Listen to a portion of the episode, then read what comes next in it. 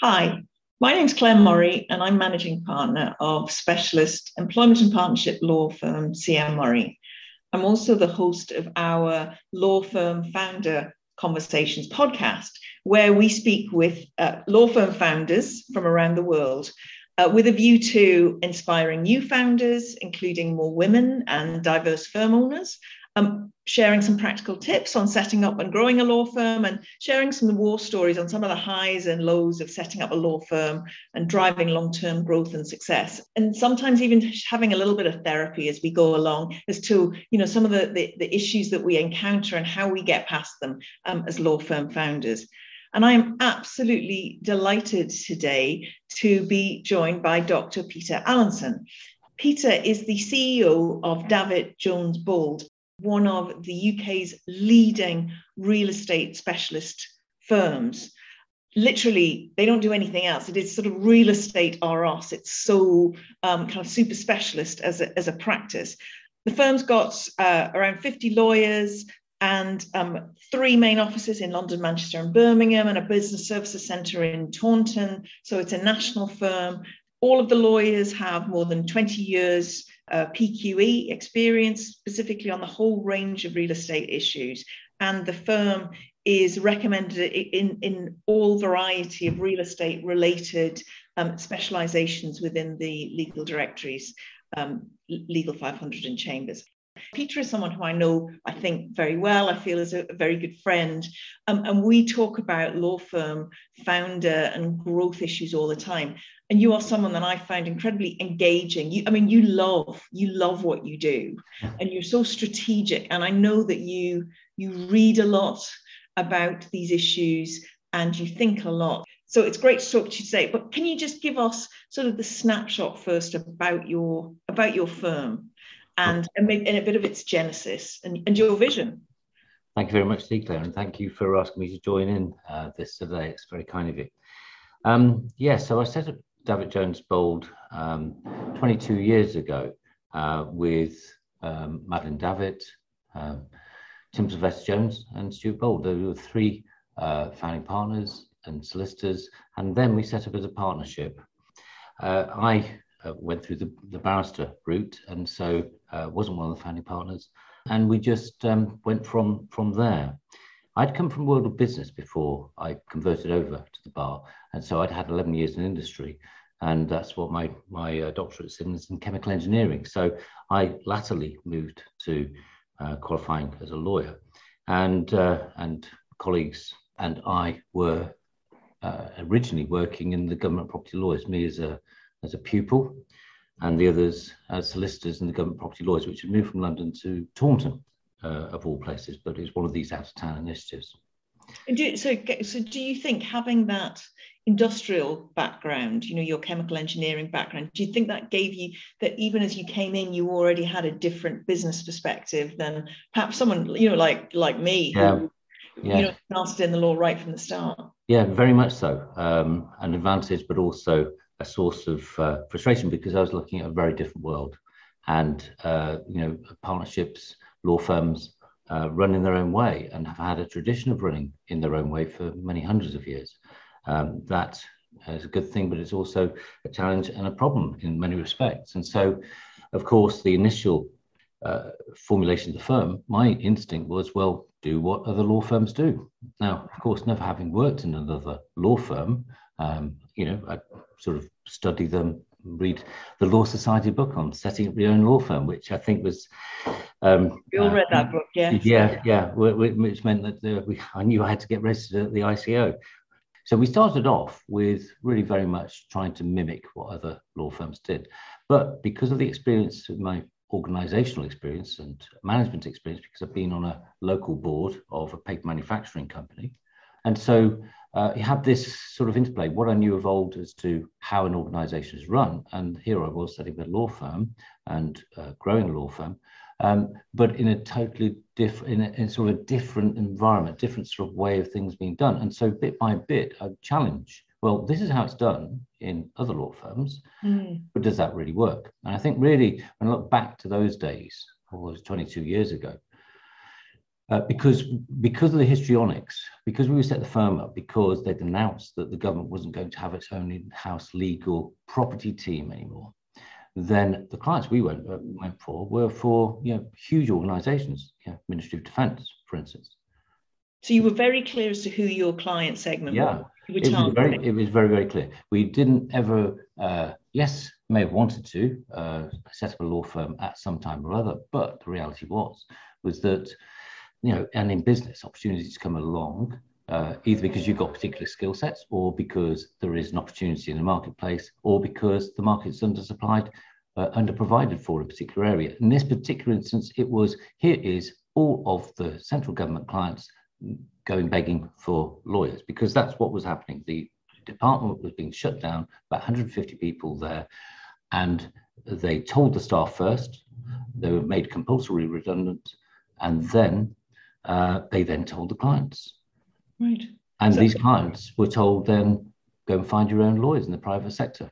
So actually something that was actually in, in some ways personally a, a challenge because you know people's jobs were at risk actually was a huge opportunity for you and your colleagues and to do it and and you were looking at it originally in the traditional law firm way but actually i see you very much as you've been a disruptor you've done you've you've done you've developed your business in a very different way mm. with which a lot of the rest of uh, the legal sector is now catching up and we'll, we'll come on to talk about that but sorry just to continue with your journey about you, have got this very clear client group to start with mm. uh, that you're targeting and then so what were you over this sort of 22 year period how have you developed your offering and um, well, to your value proposition it's an interesting uh, question because um, many of the principles behind setting up the firm are actually still with us to this day. So, if I take the first one, how are you going to win the Ministry of Defence when you know you're going to be competing with big name firms, national firms, huge firms?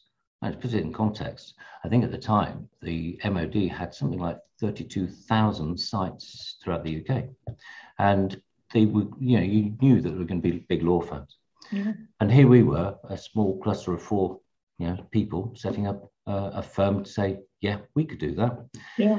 So how do we differentiate ourselves? Well, we had the specialist knowledge that of of government property work, and so to start with, we said, right, we need this really truly specialist people that know the DNA of that that portfolio, and uh, so we only set up with the former advisory lawyers um, the very specialist ones that advise at the top level, the large transactional lawyers, and the rest, no. And, and so we were able to then, when we were pitching for that uh, first contract with MOD, we were able to say, well, we've got specialist knowledge for the following reasons. And this is the, the, the detailed knowledge that we have over the, uh, and have accumulated over a number of years. So we were appointed uh, onto the first panel MOD had for its uh, Estates Department along with Eversheds, um, Bond Pearce as they were called then, and Mitchell Moores, and of course Little Old Us. Like really long established, huge players in the market, exactly. and then there's the four of you who've established this new business. Yeah, and so that that that penchant for having true specialists, people that really know the uh, expert are experts in that area, sort of stuck with us, and we kind of sort of almost it sounds a bit high-handed, but sort of all set out to be the lawyer's lawyer, so that we would actually be you know considered to be true specialists. And and so that was the first principle. Um, and you mentioned in your introduction that our, our, our lawyers are uh, 20 years plus, but actually the benchmark is 10 years plus qualified, but we do average about 23 years PQE.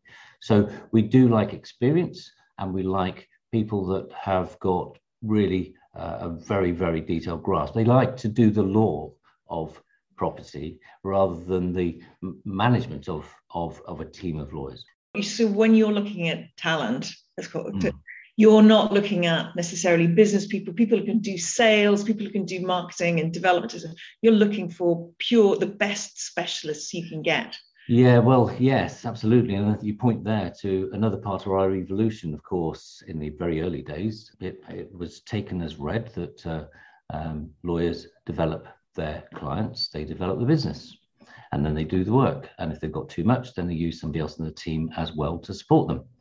Um, and that's how we intended to start because that's uh, how it always been done. but well, first of all, with big big clients um, that are certainly institutional in nature, then there's a process you have to go for before the re- relationship building sometimes, and that is through tenders and through proposals, so that you're effectively. And I think this is one of the uh, helping hands that we have in many respects is that that by tender process, it's really operating as a true meritocracy. You know, if you get the marks, you win. If you don't, then you lose. And so, therefore, the emphasis on relationship building wasn't there. Um, it was a pure, you know, um, I'd say meritocratic exercise. And also, and this speaks to something that um, I was discussing with uh, Michael Kim in our last recording about building an institutionalized brand and relationships and pipeline rather than bringing together kind of a collective of individual practices under one sort of umbrella and the hmm. importance of the distinction so, so kind of are you sort of the netflix of the legal world or in your case kind of the netflix of the real estate world because you're building kind of an institutional brand and institutional relationships that will not be so vulnerable when individual partners leave or arrive or you know um, is that is that a fair yeah no absolutely. I think i think uh, uh, as i say you know i'd love to think that i was a, a grandmaster designer of the perfect law firm but but but i'm not and i don't know if anybody is. You rummage around in the dark and uh, eventually you find what you are. And so yes we, we i can remember in the first year we even had a half page yellow pages advert um, which is ludicrous now when i look back because we thought, well, you know, you cast the net and you you're open for business and you get clients as best you can and from wherever you can. Mm-hmm. And um, but actually we realized that you can't be all things to all people. And we very quickly started to realize we're good for bigger organizations who do value that value add that specialists can give. Mm-hmm. we actually make a difference to their success lawyers can sometimes be seen as a necessary evil. So, you know, well, we need a lawyer to do this. And so therefore, oh, we'll go and find one. And there you you could be in the territory of then uh, cheapest is best. And, and that, that's really how um, we started to consolidate that actually small organizations and the consumer were not going to be for us. Right, so being very clear as to who your your client segments are. So then, so you so you, you started off with the, the MOD uh, uh, sort of client work and very sort of targeted, and then how did you go from there to then expanding out to where you are today, yeah. sort of, and expanding that vision? Well, of course, um, you know, the first client in a new sector is always the most difficult to win, and and thereafter, the fact that you build up a track record with a client in that sector. In this instance, MOD and Royal Parks were two first of, the, of our central government clients, and um, and then of course you're able to make then pitches to other central government clients, and then display the track record you have. And so that's how it starts to build central government. Some of them. Um, uh, at the time said, no, you're too small. Um, nice to know that we now act for all of them. And um, but in those days we were too small.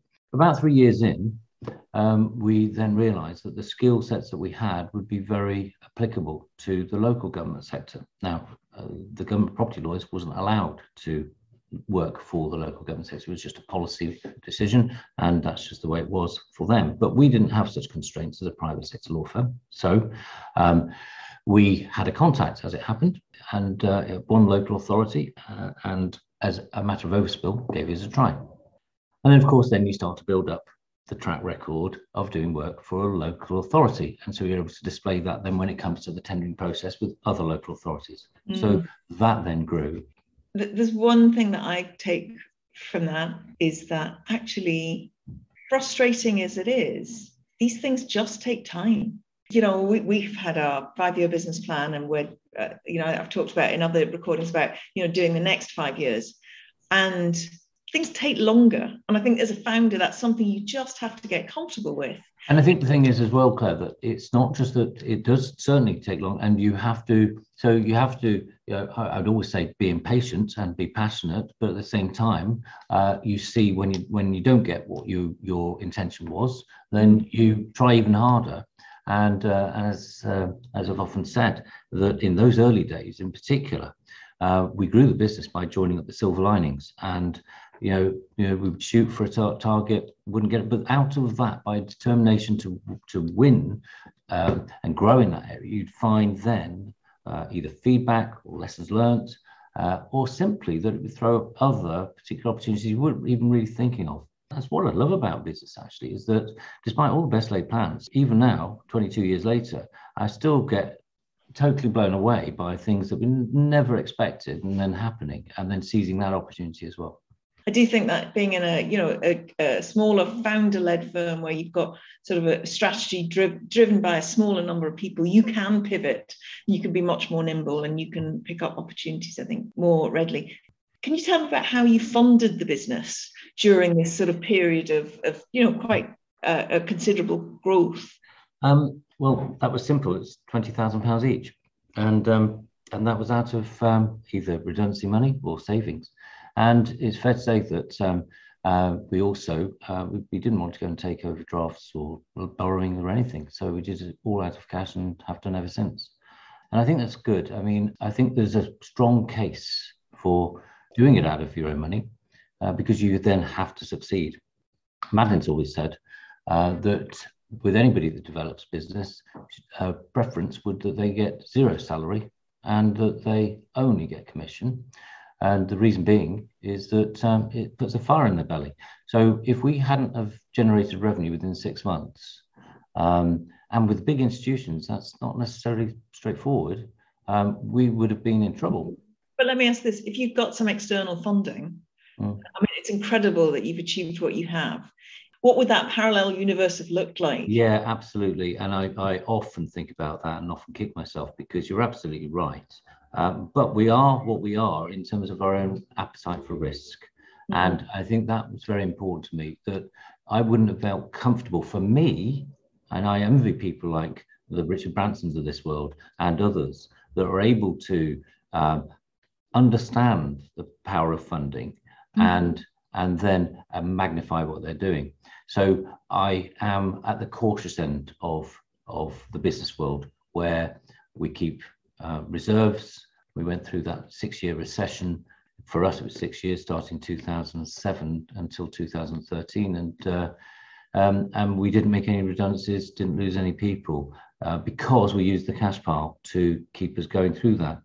Mm-hmm. Not probably something that many business people would consider uh, to be great business. I probably think that's a bit of the soft end, but we we are what we are, and we choose our own style, and that was ours. So you made a conscious decision as business leaders to, through that sort of six-year recession, where clearly the property market was was hit very hard, to uh, to look after your staff, to not make redundancies, um, and did we know what was the benefit? Because other, you know, the, the books and the banks um, might have said, you know what, use it as an opportunity to um, uh, to cut back uh, the the overheads, etc. But you obviously thought that that was not the right thing for, for you and your business. So what yeah. benefits did you see from that? Yes, I mean, uh, there are benefits, but of course it wasn't for benefits that we did it. I just, it's, it's just part of our, our values uh, that when you build a team, when you grow what feels like a family, and it always seems to feel like a family to a founding person of a firm, uh, you've selected these people, built built the team, and then to go and carve off part of the team just because of recession seems too brutal. And you know, we are we, what we are in terms of our values and our particular nature. For me, I'm uh, at the risk averse end of the business scale. Um, so taking on funding is something that I feel uncomfortable nervous about. Uh, I'd rather grow out of cash, but then at the same time, then when we got uh, um, we're accumulating cash. I'd rather keep onto it so that we can either use, use it to ride recessions as we did then, and was able to keep people uh, in in their position, and at the same time then use that for growth and funding uh, those experiments with things like marketing, PR, and other such things, which then can fuel your growth. But there's no doubt when I look back that some business people would say, uh, you know, that was that was soft you should have made cutbacks possibly. And they would say, and you haven't been uh, ambitious enough by taking on funding and escalating the growth. And I think there's no doubt that we would be even bigger than we've got to uh, by using funding. But we we have our style, and I think it's far more important to be comfortable in your own skin and grow the business that you are comfortable with. Because ultimately, we weren't really growing a business to create, you know, wealth for ourselves. To start with, it was a case of well, here is an opportunity because uh, the government is dispossessing the client departments of their lawyers. So there was the opportunity. And it was a case of just, well, let's do that. But then as time went by, we realized that we could create a truly great business. But it was that that became the objective to create a truly great business and then scale it because we could, rather than what's the quickest route to becoming super rich. That just never was on the agenda. It's like long term and adhering to your values and so you can kind of sleep at yeah. night well you know well there's that but also do you know what and i think a lot of founders would say this just we have got some fantastic people in the firm in fact they're all fantastic as far as i'm concerned if you were to ask me if you had a golden ticket to say right without any hassle at all you could pick a person they could uh, so and they and you could have them leave. I can't think of one. Not one. We've got about 100 people now in the firm. That's where you get the satisfaction business to be able to grow that firm and, and actually see that you create an environment they they love working and you love them working within it as well. Yeah. and so uh, uh, yes the byproduct is that you can make profit. And yes you become you know you want to make profit so that you can fuel even more growth and create more jobs it doesn't feel as though the ambition is to create jobs, but it's actually the end point is, is that you work with these fantastic people and you want more of them to work with. Yes. Um, doubling back a bit on something we talked about earlier, you and your business as a disruptor. Um, and I think there are a number of different ways in which um, you know you've been very visionary and that you know and the legal sector has kind of caught up with you. I had to catch up with you, particularly sort of post pandemic mm. uh, or during the pandemic. Well, a few different things. The first is that the, the way that you um, have separated out some of your infrastructure. Um, so you very you have a very clear sales team, and you know w- which I think is very interesting and, just I mean very main, mainstream in any other sector to have a sales team. Um, and to have very clear kind of strategic roles and you know the separation between doing the job of being a lawyer and doing the, the, the sort of the management and, and the other business piece in the sales etc um, and then separately that you were um, uh, operating as a remote working business before law firm, before anyone else really in any meaningful way thought about it. Um, yeah. I wonder if you might tell us about that because now the rest of the world is catching up with remote and hybrid yeah. working and just sharing some of your experiences as a firm and actually what you think from your mm. much longer term experience makes hybrid working work most effectively for the individual and for the firm? Yeah, gosh, there's an awful lot in that, uh, uh, Clare. There's a lot of uh, points that you raised, but actually that they all do work together because the the way that it developed, it was intertwining, dealing with all of those issues. So the start point for us was how are we going to achieve uh, traction with these institutional, these large scale clients? And the first point was, well, we need the right lawyers. We need good quality specialists, solicitors. So we're in the marketplace to find top quality solicitors. And actually, sometimes they just don't like doing business development. And also, they don't like doing non chargeable. And also, they, by and large, hate doing things like KYC, opening files, and sending out bills, and it goes on and on and on. And so, taking that principle together with the fact that if you don't like doing something, you're not going to be very good at it then I started to speak to, to, to, to mates of mine that would work in the pharma, pharma uh, you know, pharmaceutical industry and say, what do you do? I remember talking to a very good pal of mine who uh, worked at one of the big pharma companies. And I said, tell me how you train your medical reps. He says, well, why? And I said, well, because I'm thinking about doing the same thing in the legal world. And he said, but why don't you do like they do in the legal world and said, well, they use solicitors to sell legal services. Now, I won't tell you his response, but it, let's put it this way: he did find it amusing, and uh, and so I learned what he uh, what they do in that industry, and they have very comprehensive programs to train their medical reps, who won't be pharmacologists necessarily. And, uh, and we went through the exercise of selecting people based on the skills to be able to sell, but also their ability to be to, able to do technical sales, and then also to be able to create a technical, what I would call a uh, that trust rapport, technical rapport, and a personal rapport. You need those three. It's the most, I would say, one of the most challenging areas for sales if you're not a lawyer, mm-hmm. out, out of all the sales disciplines. But then it became further than that. It became not just about, well, how do we do sales without using solicitors? And by the way, I have to say now, winding forward, we do have lawyers that love doing business development. And we've got a mix of, of what I would say is our core sales team and mm-hmm. also client partners that love developing business and doing the work. So we've got the right, it wasn't anything religious. It was just simply that how do I accelerate sales? And at the same time, I need to take on good technical specialist lawyers.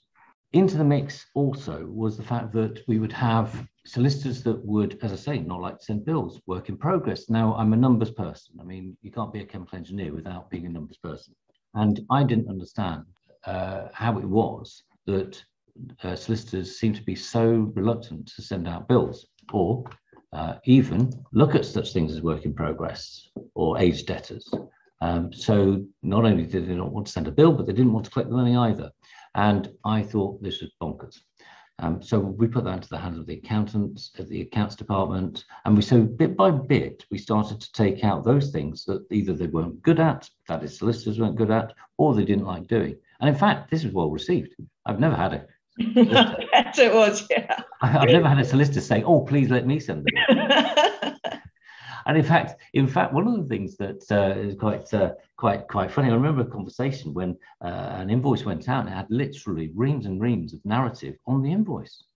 I said, "Why do you do that?" He says, "Oh, because you put narrative as to what it's all for." I said, mm. "Well, how can an account system send an invoice with narrative?" I said, "No, no, we're going to stop that." So he said, "But if you want to send narrative, just send it on a separate piece of paper." That accompanies the invoice. So all of our invoices say it's, it's a bill for the period of such and such for unworked time up to that particular date. That's its standard wording. Mm-hmm. So then we are able to go through the process of having an accounts department. And if the particular lawyer wanted to, or the person that was managing that client wanted to give narrative, then they could in a, an accompanying letter. And it was simple things like that that were able to allow us to get the organizational systems in place so that the right people would do the right job. Yeah.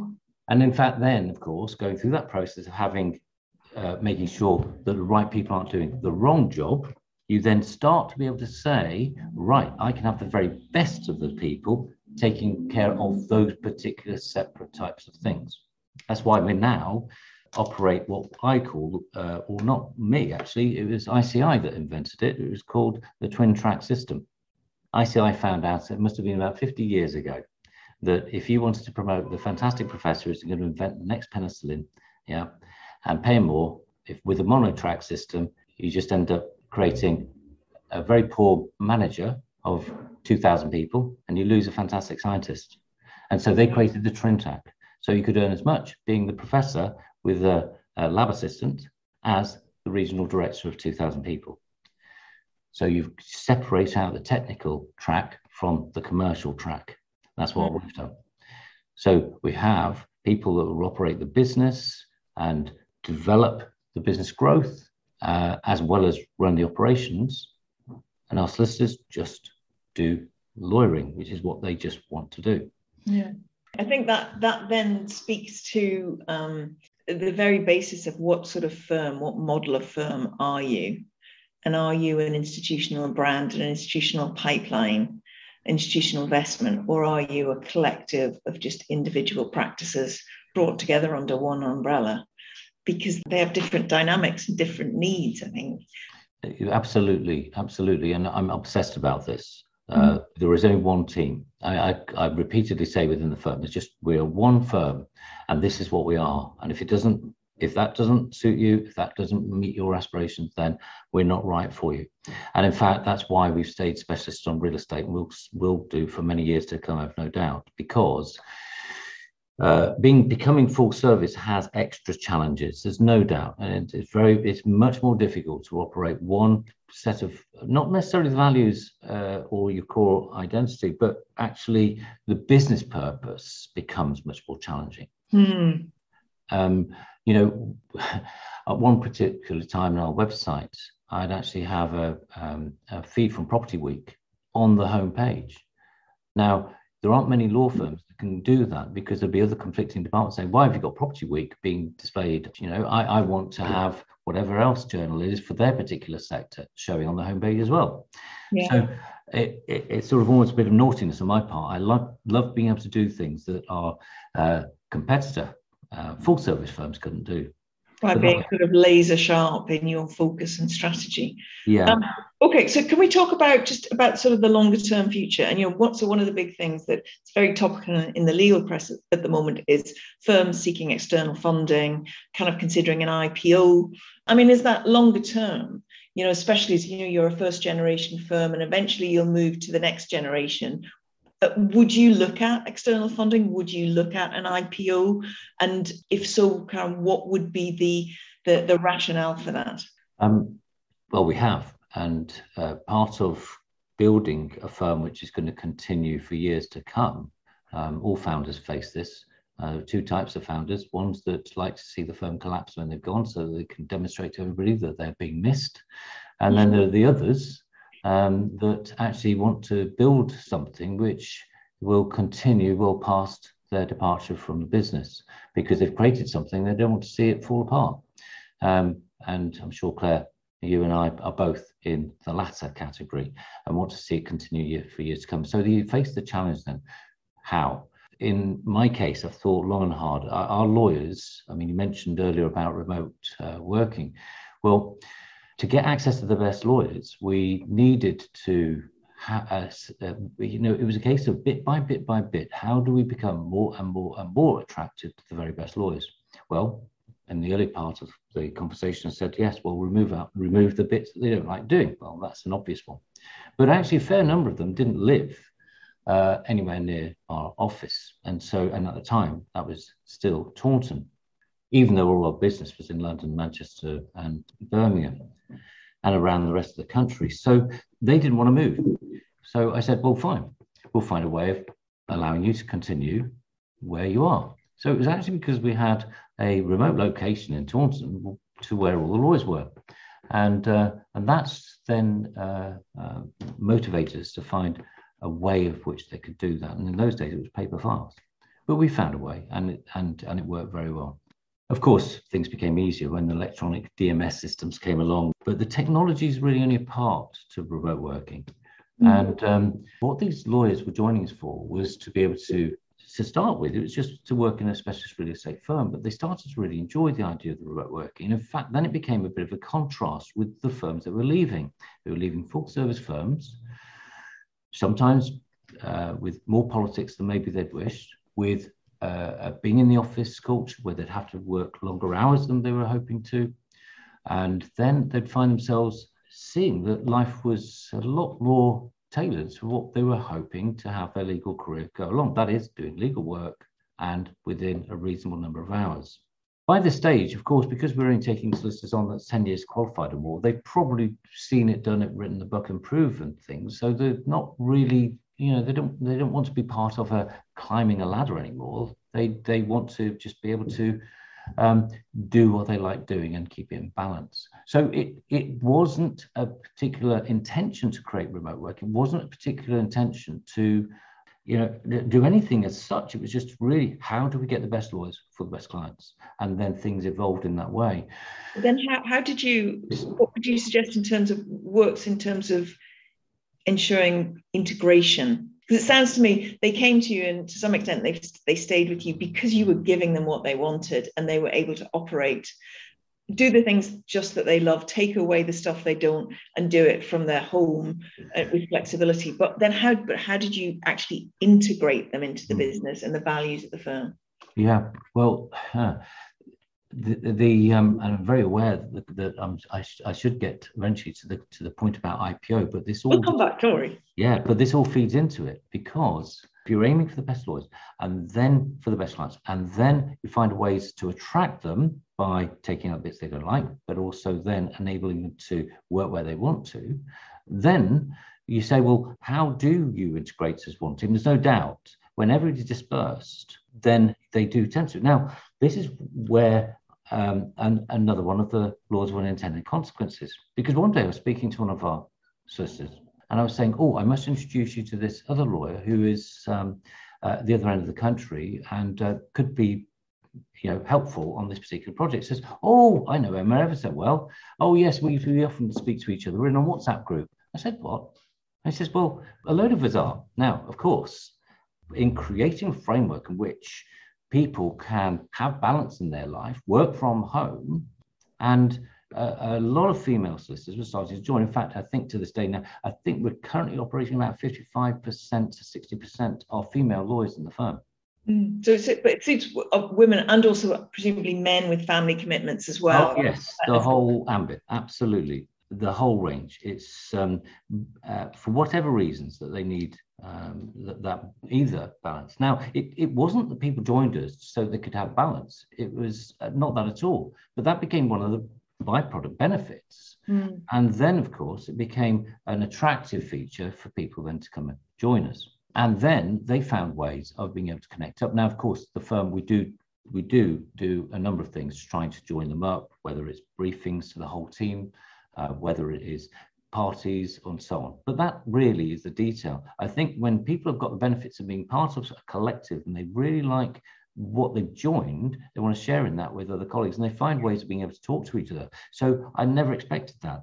Being a you know sort of business creator and actually you know feeling as though it's all down to me to make these things happen i was really delighted to see that the people themselves wanted to be able to communicate now this is the point about I, but this leads to ipo yeah. Because how do you, when you have these people that love being a part of what they're a part of, are glad to have joined this organization and then could never go back to the world they've left, how do you protect that for the future? And uh, I've, I've worked out very early on, in fact, people told me if we were to ever sell to another law firm, they'd leave because they've left that.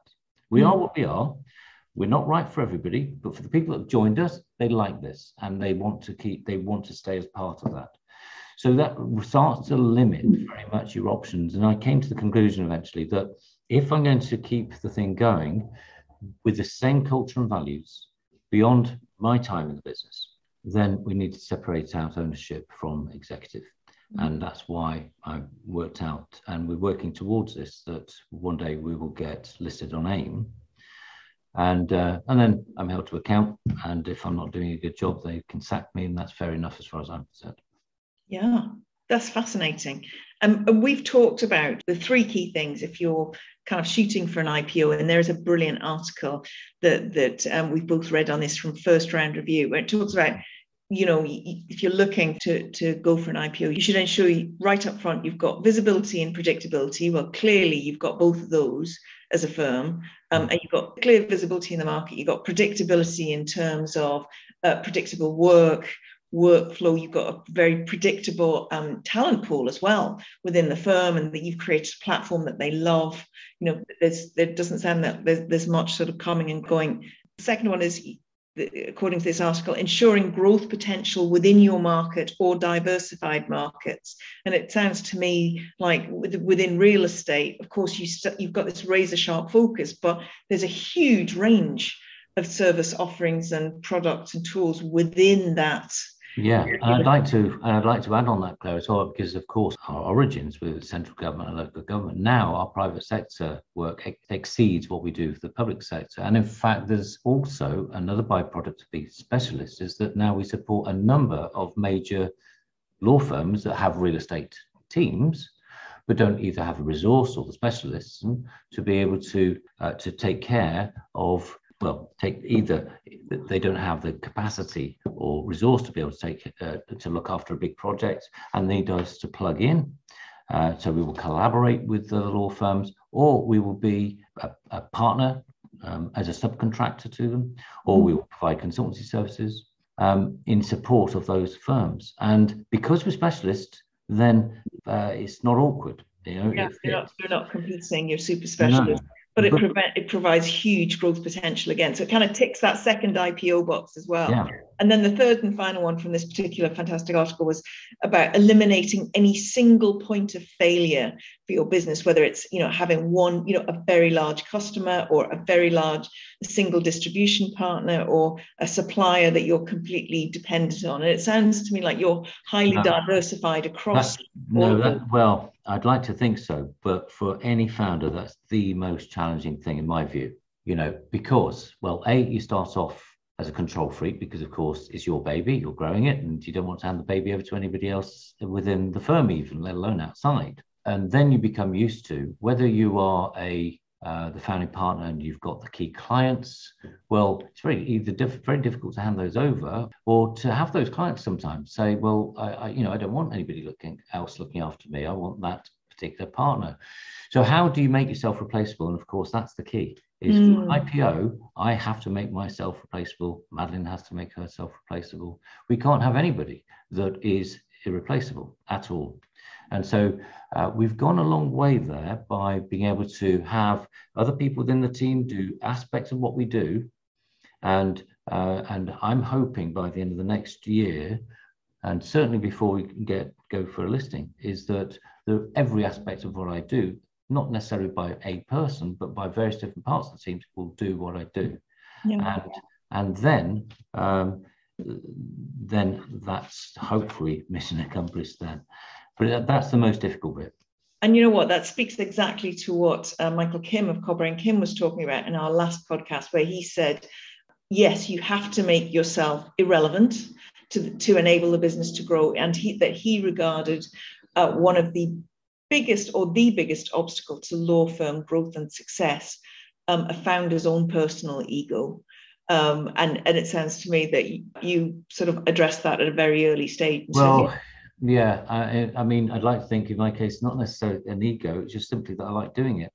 I think there is a challenge anyway for any leader of a law firm is that essentially bosses want to speak to bosses, and, and the bits left in what I do are where I have to speak to bosses of other law firms. And, you know, in supporting other law firms, uh, they want to speak to me. Um, and likewise, when I'm recruiting uh, leading lawyers, they want to speak to me. And that's understandable. That's nothing to do with me. It's the fact that I just happen to be uh, in the role that I'm in. And, you know, and we've got steps in place. There are other senior people within the firm are able to take on those roles. So I think it's doable. In my case, hopefully it's nothing to do with ego. It's just simply a case that I just got myself into a rut doing that. And I need to get myself out of that rut. Yeah. So, and I know actually you have to uh, go off and, and interview someone now for your for your continued mm-hmm. growth. Before we go, for someone who was kind of at the start of the journey, their finger is lingering over the button to, to launch their law firm. And based on your 22 years of experience of, of running your firm, what would you pass on? Um, I think that the, the key word would be focus. You can't be all things to all people. So decide what it is, who your market's going to be, what you're going to do for that market, and then how you're going to satisfy. I think I think the sensible thing we did do is start with the client first. When we first went back to thinking about the MOD, what is it that is going to set us apart from all those huge firms that are going to be competing? And then put the things in place to be able to achieve that. And there are so many more things. You know, you have to get passionate. If you can't get passionate about it, if you can't get excited to the extent that you that it doesn't feel like work, you know i mean i always joke and actually they don't think they don't see that i'm saying anything other than what i seriously mean when i say i really look forward to fridays and i really look forward to mondays and i think that sort of that's why i call it a life life balance because nobody that i've ever met um, would become a professional to then call it work so they can spend their life trying to escape it so they can only have home life. Now, I say that we should have a professional life and home life in balance. You should be you know, really engaged in your professional life so that you you enjoy as many aspects of it as possible and you've managed to get rid of all the bits that are irrelevant to that enjoyment. And at the same time then your home life of course should be uh, prioritized. And then if you can work the two together so that they are in balance then you've got effectively two hobbies of one of which is paid.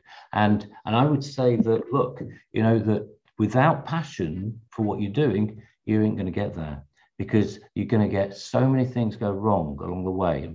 There's all sorts of you know, troubles that will throw themselves at you, which you'd never expected. And without that passion and absolute obsession, you won't drive through those periods and you'll need to. Thanks so much. So inspiring. So many things for me to take away from that, sort of personally and professionally. It's been fabulous. I hope if um, if you've been listening, thank you so much for sticking with us to the end. Um, I think it's been a really fascinating discussion. As I say, I've taken a lot from it, and I hope you have too. Um, Peter's contact details will be uh, available at the end of this podcast. So um, please do feel free to get in contact with Peter if you have any questions or suggestions or want to work with Peter's firm on all sort of real estate specialist issues. I'm sure Peter will be delighted to talk to you about that as well as colleagues. If you've enjoyed this, please do like it. As they say, like and subscribe, like and share. That would be really appreciated. And hopefully, you'll join us for our next podcast in the series of law firm founder conversations. So, thank you so much. Thank you again, Peter, and hope to see you all soon. Thanks. Bye.